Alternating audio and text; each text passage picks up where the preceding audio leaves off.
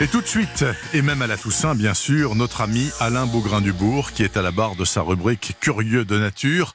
Alain, bonjour. Bonjour. Alain, alors que nous pensons à nos morts, en ce 2 novembre, bien sûr, puisque c'est la Toussaint, vous, vous vous êtes demandé si les animaux avaient conscience de ce phénomène inexplicable qu'est la mort Alors Bernard, c'est une vieille question qui, je vous le dis tout de suite, n'est pas résolue. Pas trouvé de solution, non. En tout cas sur le plan scientifique. Mais, mais les chercheurs en thanatologie, c'est-à-dire l'étude de la mort, ont constaté une multitude de comportements troublants parmi certaines espèces et notamment les dauphins, les chimpanzés ou les éléphants. En présence d'un bébé mort, par exemple, il est fréquent que ces espèces portent ou accompagnent le petit cadavre, ce qui n'est jamais le cas évidemment lorsque le jeune est en bonne santé. Et dans ce domaine, je crois, me semble-t-il, que les éléphants sont particulièrement démonstratifs. Hein alors oui, euh, Cynthia Moss, vous savez, c'est la grande spécialiste des pachydermes, raconte comment elle a souvent vu des familles d'éléphants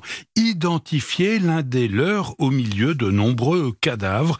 Elle souligne aussi que bien souvent les corps sont méticuleusement recouverts de branchages. Il y a enfin cette expérience menée par des chercheurs qui ont diffusé la voix d'une femelle morte ce qui a généré la panique dans le groupe et particulièrement chez la fille de cette femelle qui a appelé sa mère durant près d'une semaine les scientifiques se sont jurés de ne jamais recommencer l'expérience. c'est absolument fascinant. Les primates montrent aussi des comportements très étonnants. Alors, dans son livre Chimpanzés, mes frères de la forêt, qui vient de sortir chez Actes Sud, la primatologue Sabrina Krief rapporte les nombreux constats euh, de mères portant des dépouilles de leurs enfants durant près de deux mois sans jamais manifester de dégoût face à la décomposition du cadavre. Et puis, euh, côté gorille, on rappelle le cas de Coco, le gorille, vous vous rappelez, dans les années 80, il était capable de parler le langage des signes. Et on lui avait demandé où vont les gorilles quand ils meurent? Il avait répondu confortable, trou, adieu. Une autre question.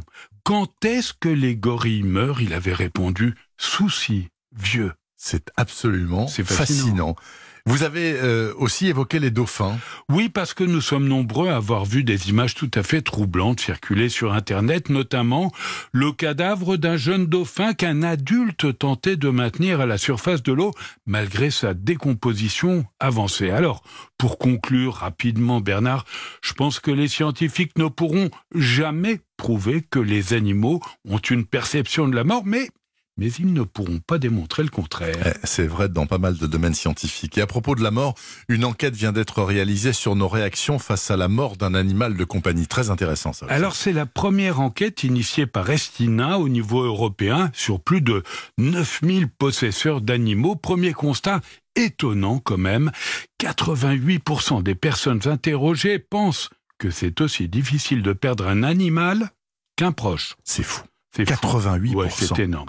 Une énorme majorité également, 85%, pensent euh, que c'est aussi difficile de perdre un chien qu'un chat.